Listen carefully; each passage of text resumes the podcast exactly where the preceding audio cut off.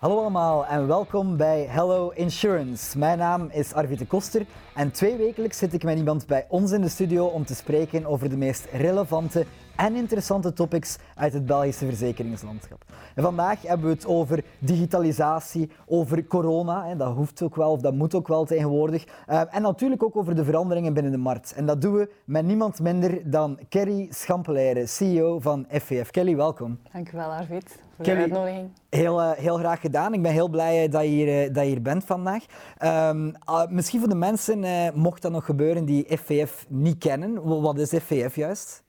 FVF is eigenlijk de korte naam voor um, de Federatie van Verzekerings- en Financiële Tussenpersonen. Een lange naam eigenlijk voor uh, de Federatie van de Vlaamse Verzekeringsmakelaars. We hebben op dit ogenblik, uh, laat ons zeggen, twee derde van de Vlaamse verzekeringsmakelaars uh, in onze portefeuille. Dus we mogen wel zeggen dat het merendeel van de makelaars in Vlaanderen vertegenwoordigt. Dus dat is uh, heel goed. Wat doen wij voor onze leden? Wel, wij hebben een aantal services, zoals een beroepsaansprakelijkheidspolis enzovoort. Maar onze core business is toch vooral het verdedigen van de belangen van die makelaar. Wij gaan 100% voor het trekken van die kaart van die onafhankelijke verzekeringsmakelaar, ook in zijn nevenactiviteiten, zoals um, ja, soms is hij ook nog krediet tussen persoon en dergelijke. Uh, wat wij ook doen is hen bijstaan bij de compliancy. Hè. Er is heel veel wetgeving dat op de verzekeringsmakelaars afkomt. En daar uh, zorgen wij bij de wetgeving dat het in eerste instantie een haalbaar administratief uh, kader blijft. Als die wetgeving er dan is, dan gaan wij uh, tools uitwerken. En die mensen helpen, de makelaars helpen binnen het kantoor om compliant te zijn. We geven daar opleidingen over. Um, wij gaan zelfs ook individueel naar de kantoren zelf. Mensen die echt eens een screening willen binnen een kantoor, ook daar geven wij een Op service. dat legal verhaal dan? Op dat legal verhaal gaan we echt kijken, uh, worden de tools op een correcte manier uh, gebruikt mm. in het kantoor zelf. Want het is allemaal goed. Wij geven al die informatie op ons forum, op onze e-web en dergelijke. Maar vaak heeft men toch ook nog de nood om, om, om persoonlijk even uh, te zien van, ja, zoals een makelaar bij een klant, hè, ja, ja. te zien van is alles wel correct uh, ja. geïmplementeerd binnen mijn kader. Dus heel veel werk voor FVF, dus ik zou nog wel even kunnen doorgaan met zaken die wij doen. Ja, je verveelt u zeker niet, nee, heb ik de indruk. Nee, Als je spreekt over tools, Kelly, welke tools reiken jullie dan zoal aan aan, aan de makelaar? Nou, we hebben allemaal uiteraard bijvoorbeeld de gedragsregels, hè, waar de makelaar zich moet aan houden. We hebben daar um, bijvoorbeeld de fiches Jan de Makelaar, die in ja. de sector algemeen gekend zijn. In het kader van anti-witwaswetgeving uh, is dat zo. GDPR, hè, privacy, een heel race van tools. Uh, ik wil zelfs niet weten hoeveel uh, er op de e-web staan, maar eigenlijk per wetgeving zijn dat er toch een aantal, een mm. register dat ze moeten bijhouden. ja, zaken die zij moeten ter beschikking stellen aan de klant, daar hebben wij modellen voor. ja, heel veel. Ja, ja. Recent hebben jullie ook uh, ja, 65 kaarsjes uitgeblazen, ja. als ik mij niet, ja, als ik mij niet fris. Ja, ja, inderdaad. Hoe, uh, want het is natuurlijk een speciaal jaar geweest. Hoe hebben jullie dat gevierd uh, dit jaar? Nou, 65 jaar, we waren daar toch wel fier over. Hè, want waarom 65 jaar? Ja, 65 vonden we wel een leuk getal. Vorig jaar was dat inderdaad. We zijn al 65 jaar bezig voor die belangen van die makelaars. Ja, we gingen het eigenlijk vieren op de dag van de makelaar vorig jaar, maar door corona kon dat helaas niet doorgaan. Dus we hebben dat een beetje we hebben nagedacht en op een originele manier hebben we een uh, virtueel FVF-café uh, mm -hmm. gedaan. We hebben een webinar georganiseerd. Zelfs in het café waar destijds uh, was ontstaan. Hè, dat is gewoon aan de café, aan de toog. Ja. zijn een paar verzekeringsmakelaars samengekomen en gezegd van wij moeten eigenlijk iets doen voor die belangen van die makelaars. Dus we hebben daar een heel interessant debat gehad met een aantal CEO's. Je kan het zelfs nog zien op onze website als je geïnteresseerd bent. Ja, ja ik heb het gezien ja, uiteraard. Het was, het, was, het was zeer interessant. Nu, het woord is gevallen. Ik had het daarnet ook al even kort in de, in de introductie gezegd. Maar corona heeft natuurlijk heel wat zaken interessant gemaakt, laat het wel zo uh, zeggen, uh, vorig jaar. Hoe hebben, hoe hebben jullie dat als, als FVF ervaren in, in de afgelopen ja, ondertussen 12, 13, 14 maanden?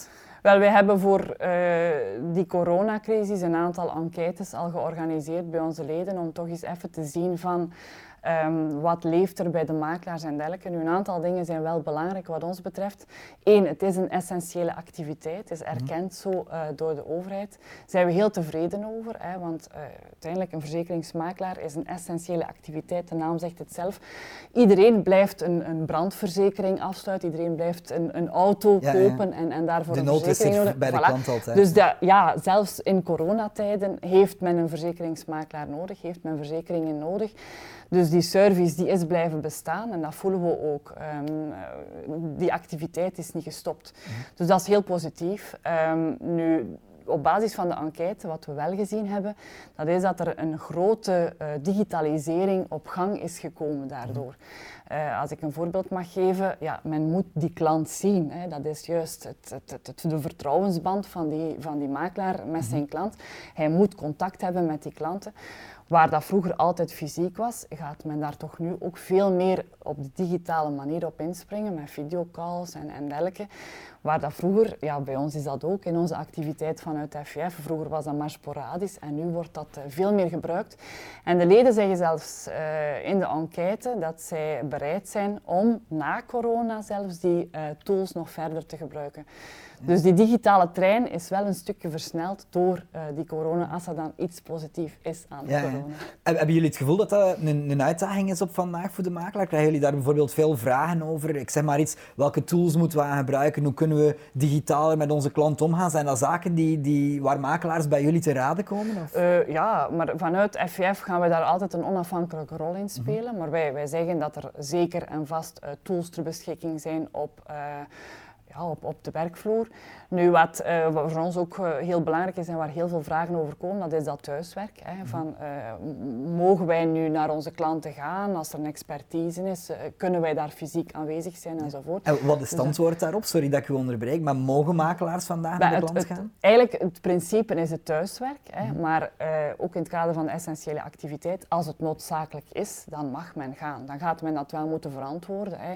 Als er mensen op kantoor zijn, of moeten zijn voor de permanentie, voor de dergelijke mhm. zaken, dan zal men dat via een attest moeten uh, kunnen verrechtvaardigen. Maar dat is toegelaten. Ja, Maar echt het, het persoonlijke advies, hè, want, want de makelaar bijvoorbeeld die zegt oké, ik ga de baan op en mhm. ik ga uh, uh, adviseren bij de klant thuis bijvoorbeeld om toch die persoonlijke band te mhm. creëren. Dat is iets wat dat vandaag dan minder mogelijk is? Of? Wel, de wetgeving laat het in, in heel uitzonderlijke gevallen toe als het niet anders kan. Hè. Maar daar is natuurlijk ja, dat, uh, die, die, die tools hè, via digitale weg, het contact met de klanten, daar wordt nu veel meer op ingezet, absoluut. bijvoorbeeld, als je, als je, ik denk bijvoorbeeld um, aan, uh, ik herinner mij dat een aantal jaar geleden uh, een aantal banken al op de markt kwamen met videocalls en dergelijke mhm, meer met klanten. dat is niet overdreven succesvol geweest vanuit de bank in het verleden. Ik spreek nu pre-corona mhm. of pre-covid. is dat bijvoorbeeld iets die vandaag, die vandaag gebruikt wordt? Absoluut absoluut, Ja. En het is ook de mogelijkheid, de manier om contact te hebben met de klant op een nu correcte manier in het kader van COVID. En nogmaals, in het kader van de enquête zegt men, eigenlijk is dat wel een efficiënte manier. Als we een ander voorbeeld geven, hè, expertises. Hè. Vroeger was dat altijd, um, iedereen was aanwezig, de verzekeringsmakelaar, de klant, iedereen was aanwezig. Nu voelen we, zien we ook uh, evoluties, dat daar bepaalde technologieën ontstaan waar eigenlijk de makelaar perfect samen met zijn klant gebruik van kan maken en waar de verplaatsing niet meer moet. Ja. En daar voelt die makelaar samen met zijn klant eigenlijk de immense efficiëntie en de kostenbesparingen. Ja, ja, dus dat is een ander voorbeeld dat er vroeger was, dat langzaam op gang kwam, maar dat nu eigenlijk door COVID ook wel een push heeft gekregen. dus als we dan toch iets positiefs moeten ah, zeggen, dan is het inderdaad dus, dat de makelaar ja, De digitalisering gaat meer uh, de goede kant op, dankzij corona. Heeft de makelaar daar vandaag uh, uh, problemen mee, zal ik maar zeggen? Denkt u, of ik zal het misschien anders vragen, ehm, zijn we vandaag goed bezig? Hebben jullie het gevoel dat de makelaars die lid zijn bij TVF die, die digitalisatieslag goed aan het maken zijn vandaag? Of, of, of mm heb je het gevoel van nee, we moeten toch eerder nog, we moeten nog hele grote stappen zetten. Waar staan we vandaag? Wel, we hebben al een aantal jaren, wordt mij altijd gevraagd, wat zijn de uitdagingen van FVF en de verzekeringsmakelaar? En ik zeg al een aantal jaren, eerlijkheid zelf, de digitalisering. Mhm. Dat gaat heel snel. Hè. We zien niet alleen in de verzekeringssector, maar overal, hè, dat die digitalisering er komt. En dan zeggen wij altijd, de makelaars moeten op die digitale trein springen. Nu, als we zien doorheen de jaren, daar zit wel een, een heel belangrijke evolutie in. Dat is een, ja, een proces dat niet op 1, 2, 3 klaar is. Uh, wij hebben daar ook de hulp van de maatschappij, ook van Insurtech enzovoort, zoals jullie. En dat appreciëren wij ook immens. Um, maar we zien een, een, een heel belangrijke evolutie al. Um, maar het blijft een uitdaging voor, voor de toekomst. We zien evoluties in de sector waar we gaan moeten blijven ook verder op inspelen, ook samen met de makelaars. Er zijn andere noden die komen vanuit de klanten. Hè. Zij, zij vragen ook veel meer een digitaal antwoord. Hè. Dus daar stilletjes aan gaan die makelaars daar ook mee mee en, en dat is goed. Ik geef een aantal voorbeelden. Hè. Een inzage in de klantenportefeuille bijvoorbeeld.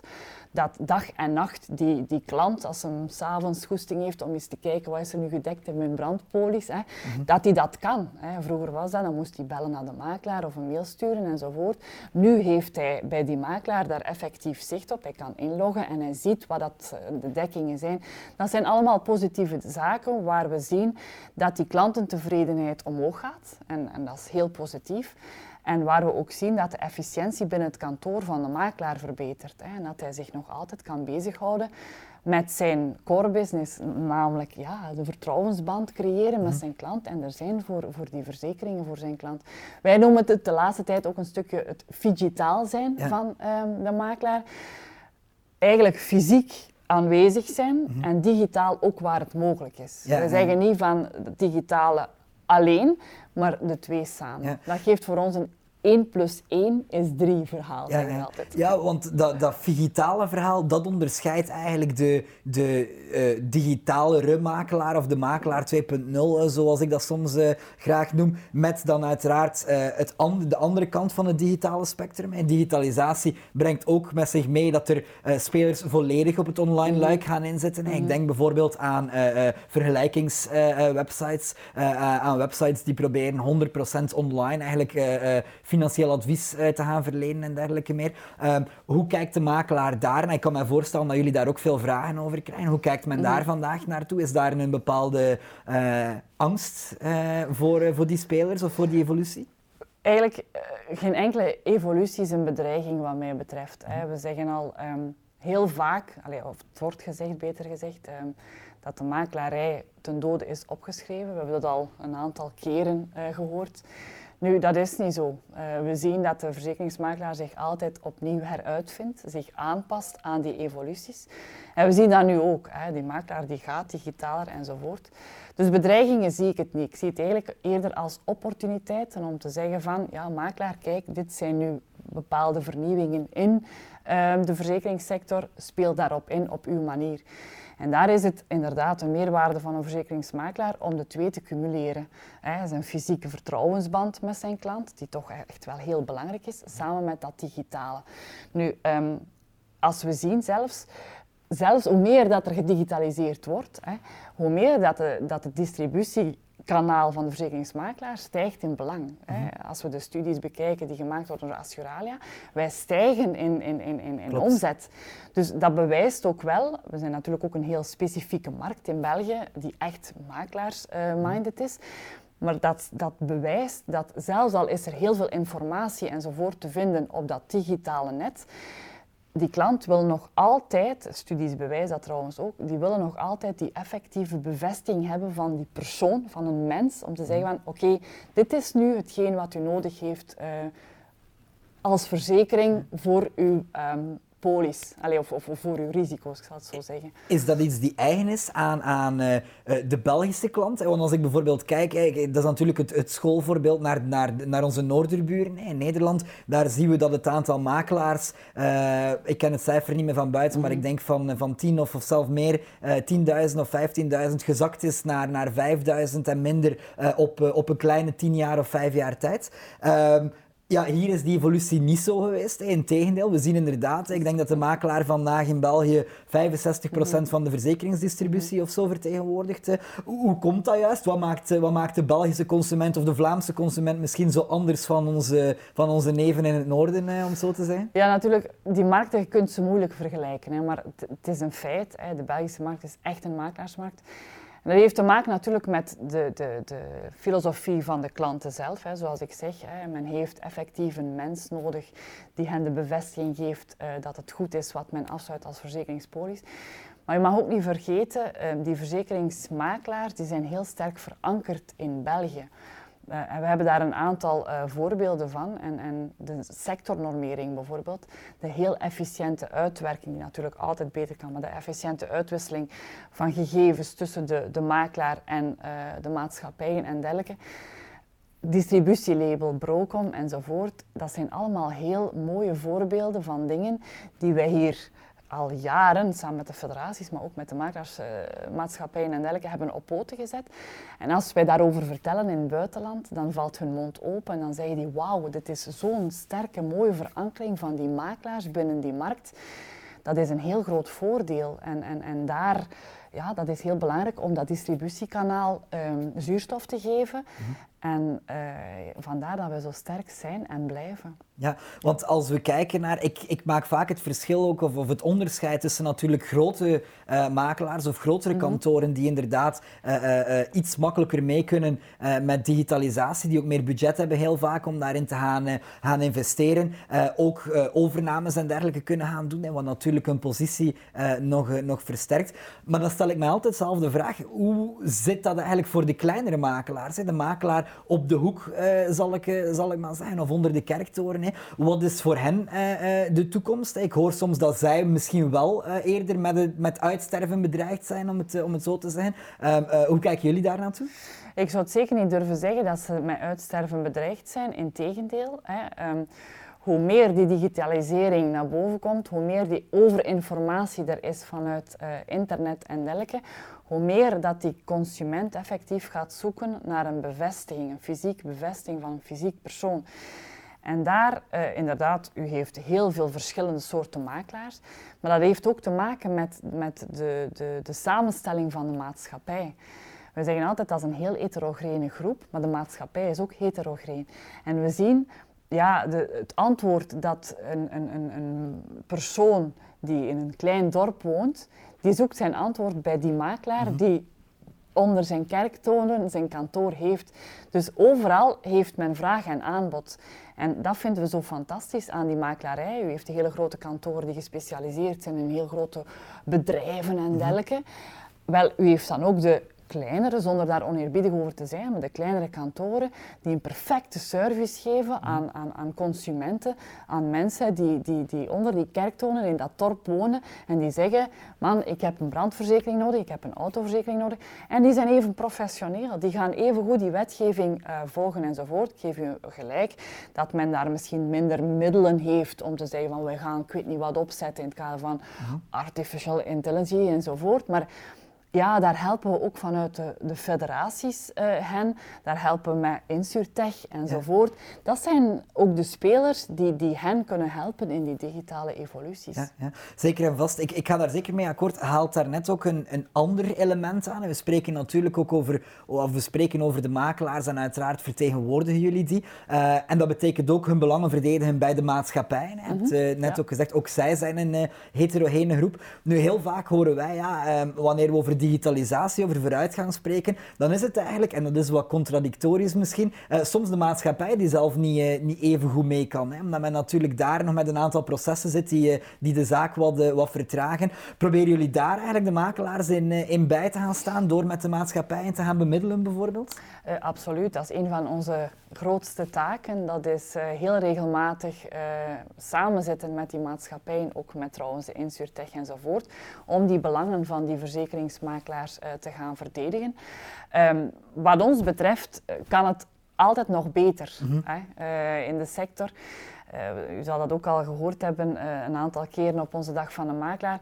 Maar een van onze bezorgdheden en onze vragen binnen de sector is: men leeft soms een beetje te veel op zijn eigen eiland. Mm -hmm. uh, dat is um, gekend. iedereen wil het goede doen voor de makelaars enzovoort. Maar wat wij merken is dat soms die makelaars zoveel info krijgen, zoveel aanbod hebben. Dat Bos door de bomen niet meer zien. Eh. Ja, en, en, en, en dat men zegt, ja, wat moeten we nu kiezen enzovoort. Als federatie is dat heel moeilijk om daar een keuze in te maken. Dat doen we ook bewust niet. Dat is uh, onze objectiviteit die we behouden.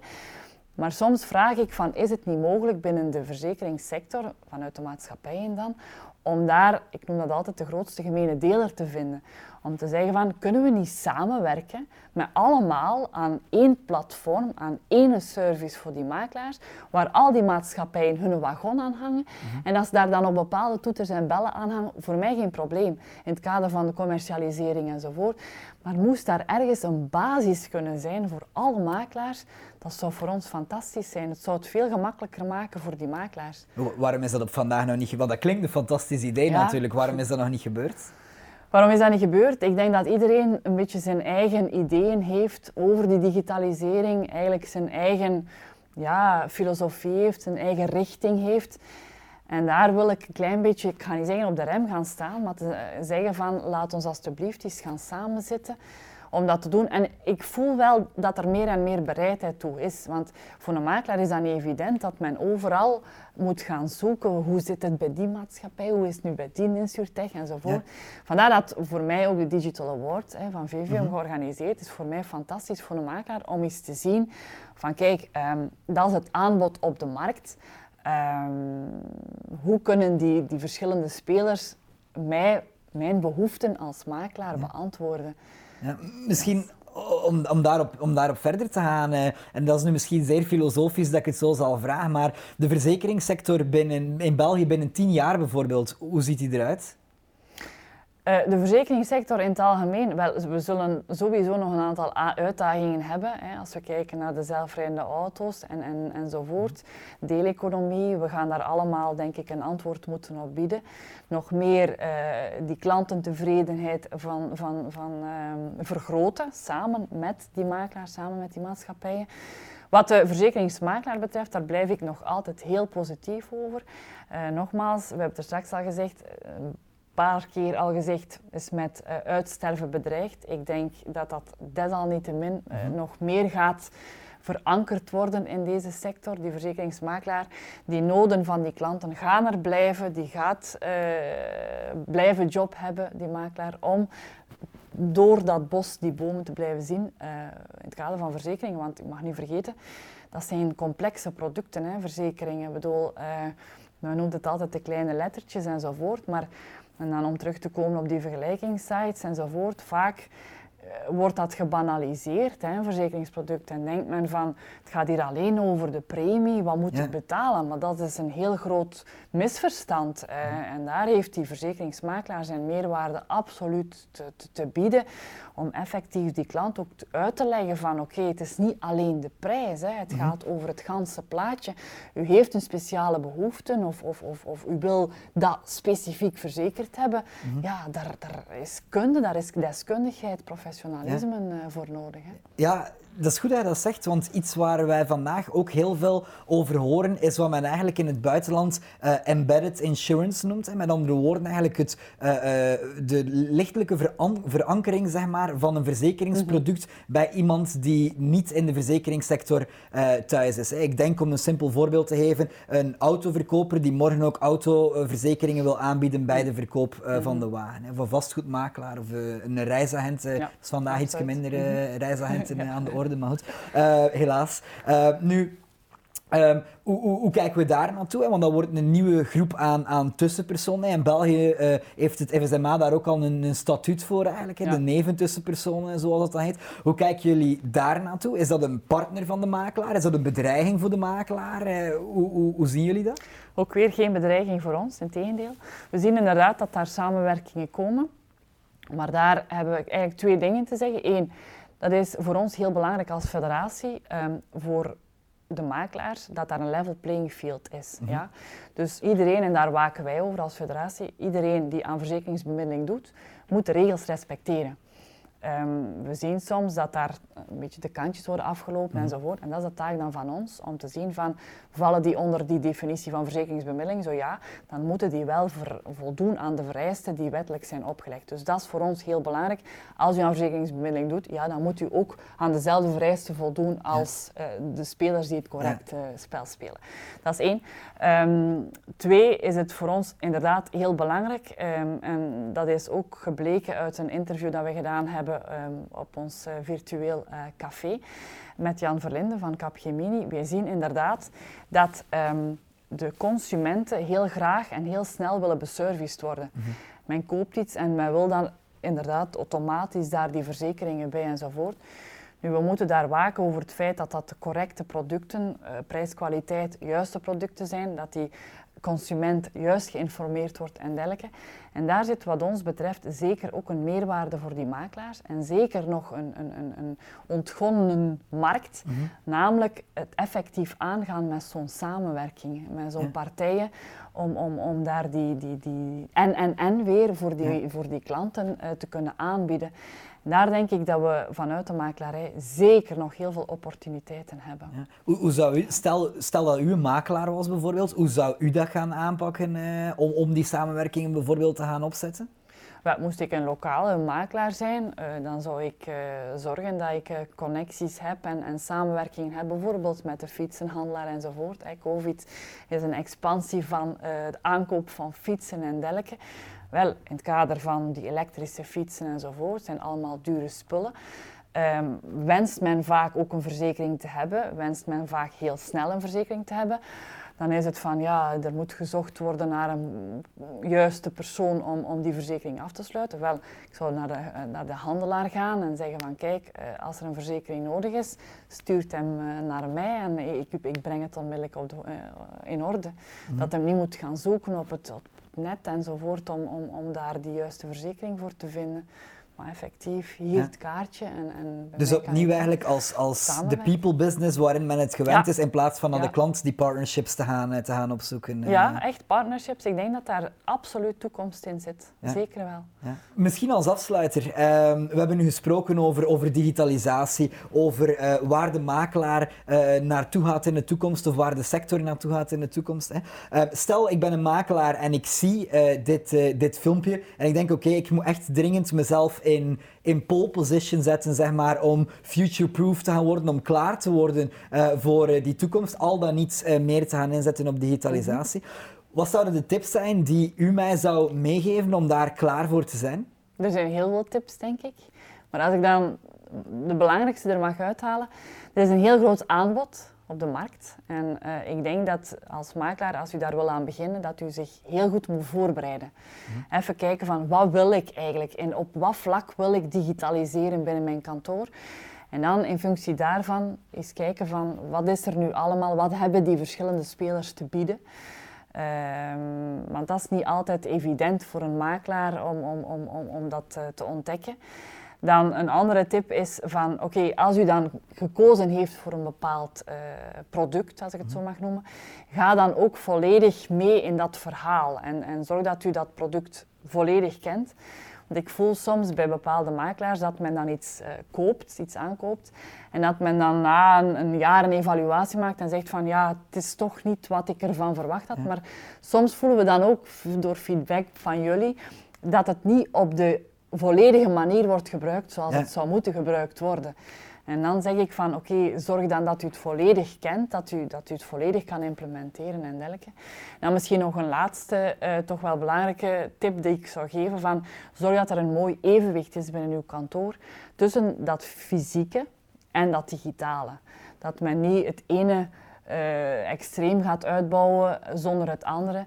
Ik heb er straks ook al gezegd, dus 1 uh, plus 1 is 3. Mm -hmm. Zorg dat het binnen uh, uw kantoor een heel mooi geheel is. Dan uh, heeft u volgens mij een klantentevredenheid die alleen maar omhoog kan gaan. Ja. Oké, okay. ik, uh, ik denk dat uh, heel veel makelaars die dit nu gezien hebben hier, uh, hiermee aan de slag kunnen gaan of kunnen denken van oké, okay, zo kunnen we dat gaan vastnemen. Kelly, heel hard bedankt om hier vandaag te zijn. Dankjewel. Voilà, deze aflevering van Hello Insurance zit er alweer op. Hebben jullie nog vragen voor Kelly of over digitalisatie, de toekomst van de sector in het algemeen? Aarzel dan zeker niet om ze te stellen onderin dit filmpje. Uh, vond u de content leuk, dan kunt u zeker ook altijd uh, een like geven of onze pagina volgen. En dan zie ik jullie heel graag terug voor de volgende aflevering van Hello Insurance.